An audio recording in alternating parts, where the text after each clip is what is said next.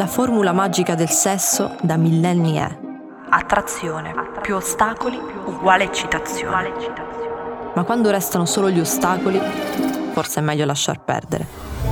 O fare un podcast sul sesso. Qualcuno doveva entrare nell'orrore del sesso contemporaneo Per dirvi che Dopo aver ascoltato questo podcast, la vostra vita sessuale non sarà più la stessa. Sono Valeria Montebello e questo è un podcast di Cora Media. Si chiama È solo sesso.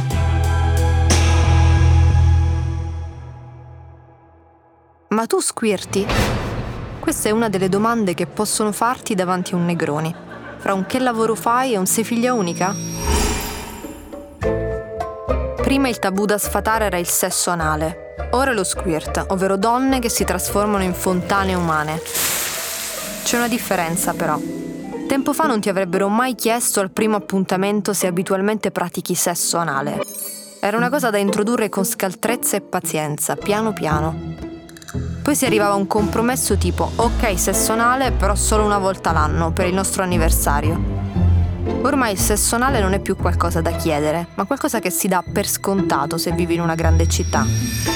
Lo squirt invece non è un argomento da inserire in una discussione contatto, ma un argomento di conversazione come un altro, perché è un tema controverso ma pop, relativamente nuovo e non legato a preconcetti secolari. Qualche anno fa non ne parlava nessuno, era un superpotere nascosto. Poi hanno iniziato a fare studi scientifici per scoprire di cosa sia composta questa sostanza misteriosa. Hanno iniziato a farli dopo che è diventato un desiderio, o meglio, dopo che il porno lo ha fatto diventare un desiderio. Il porno ha dato lavoro anche a gruppi di ricercatori. Gruppi di ricercatori proprio adesso si stanno chiedendo se urina e squirt siano la stessa cosa. Il porno ha portato alla ribalta un fenomeno che prima era stato bollato come incontinenza coitale, vissuto con stupore e vergogna dalle donne a cui capitava. Alcune smettevano perfino di fare sesso, per il trauma e l'ansia di fare pipì addosso al lord che avevano davanti. Poi è arrivato il porno e gli ha dato un nuovo nome, più accattivante e onomatopeico. Squirt. Da aver paura di squirtare siamo passati a se non inondi la stanza non sei nessuno. Il porno però restituisce un'immagine distorta dello squirting, finalizzata solo a gratificare il maschio in grado di farlo accadere, non certo la donna che lo prova. Se mi fai pipì addosso non va bene perché sei tu che attivamente e scientemente hai deciso di farmi pipì addosso. Se involontariamente mi squirti addosso, ovvero mi bagni con una soluzione al 98% composta di urina, va bene, perché non lo vuoi tu, ma sono stato io a spingere il tasto che ha dato inizio al miracolo idrico. Grazie al porno non bastano più i versetti, gli urletti, i muggiti, serve la teatralità dello squirt. Ma è davvero così? Squirtare vuol dire che sei stato talmente bravo da trasformarmi in un geyser? Per dare una risposta a queste domande, è davvero urina? È piacere? Cos'è? Torniamo agli scienziati che hanno fatto dei test per chiarire il meccanismo dello squirting. Non si trovano cure e soluzioni per problemi femminili debilitanti come la cistite o la vulvodinia, ma si fanno studi per capire cosa sarà mai lo squirt.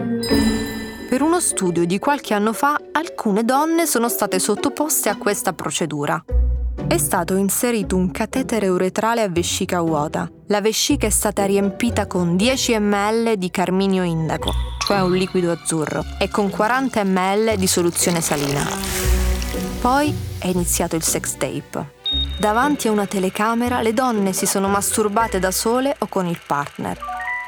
I ricercatori hanno cercato di assicurarsi che i partner maschili non eiaculassero per evitare di contaminare il risultato tutte hanno iniziato a spruzzare fontane di liquido blu, che è stato raccolto in delle ciotoline e analizzato. Morale, lo squirt viene dalla vescica. Contiene urea e creatinina come l'urina, ma è molto più diluita e ci sono tracce di PSA, un antigene prostatico. Quindi è urina al 98% con un pizzico di PSA quindi non è urina al 100%, ma non è nemmeno eiaculazione femminile, quindi non è un orgasmo moltiplicato per 100. L'eiaculazione femminile reale è più moderata, come tutte le cose salutari, e può anche passare inosservata. Morale, non sei stato bravo a farmelo provare, ma è solo che hai spinto accidentalmente il tasto corretto. Al massimo è espulsione involontaria di liquidi dall'uretra in seguito alla stimolazione della parete vaginale anteriore prima o durante l'orgasmo. Tutte possono, ma non tutte riescono ennesima dichiarazione sullo squirting che ha il potere di confonderti e di far apparire sulla tua faccia il filtro Einstein con tutte le formule che passano davanti agli occhi. L'ennesima dichiarazione che ha il potere di farti sentire un'inetta. Allora ci provi, ti incaponisci davanti allo specchio con un tutorial di YouTube che ti indica la via verso la liberazione esercizi di Kegel, muscoli da scavallare, infilare dita e battere su quel punto con velocità e intensità crescente. Potresti provare un leggero dolore mentre tre, anzi quattro dita si muovono dentro di te. Ma non temere, vuol dire che sei vicina a dover cambiare le lenzuola del letto. Prima di farlo, ricorda di mettere a terra un sacco dell'immondizia aperto, del cellophano o altro devi settare una scena del crimine per evitare di inondare il parquet di contenuto urea più PSA.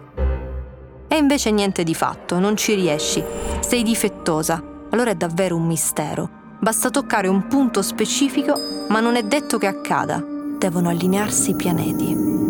La verità è che nonostante tutti si vantino di doti squirtanti, pochi hanno davvero assistito e poche l'hanno davvero sperimentato. Forse è bene che lo squirt resti un mistero e che invece si facciano dei summit sul semplice e moderato orgasmo femminile che a volte può passare inosservato, visto che la donna etero è posizionata nell'ultimo gradino della piramide sociale del piacere.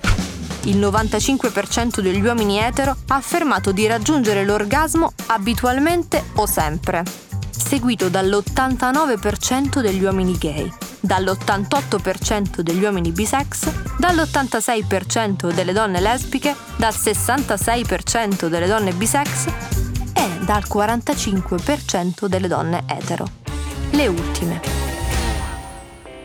Prima di iscriversi a seminari di squirting per fare uscire fontane di champagne dalla propria vagina, che sono solo decorative e non moltiplicano il piacere, forse il primo passo è banalmente venire urlando, roteando gli occhi come l'esorcista, squirtando, singhiozzando, poco importa.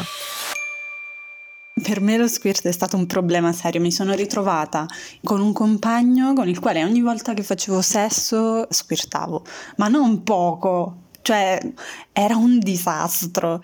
E praticamente ogni volta che facevamo sesso lo dovevamo fare tipo nella vasca. Quando mi sono messa con un altro poi non mi è più successo e per me è stata una liberazione. Cioè, col senno di poi mi sono detta che doveva essere una conformazione de- del suo pene. Comunque meglio, adesso va molto meglio rispetto a prima.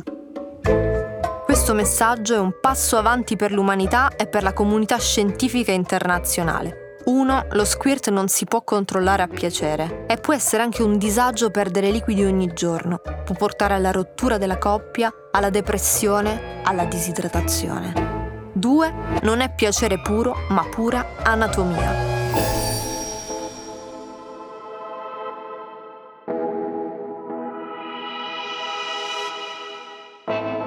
Inondare stanze senza provare piacere è non porno. Avere un orgasmo, anche se silenzioso, è porno.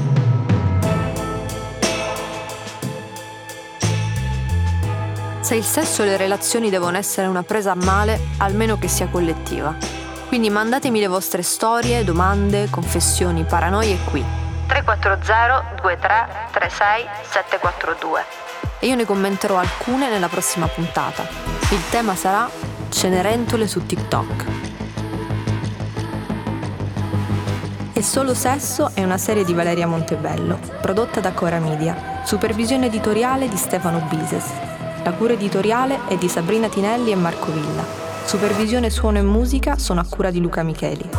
Post produzione e montaggio di Filippo Mainardi. Sound design di Luca Micheli. Producer Matteo Scelza.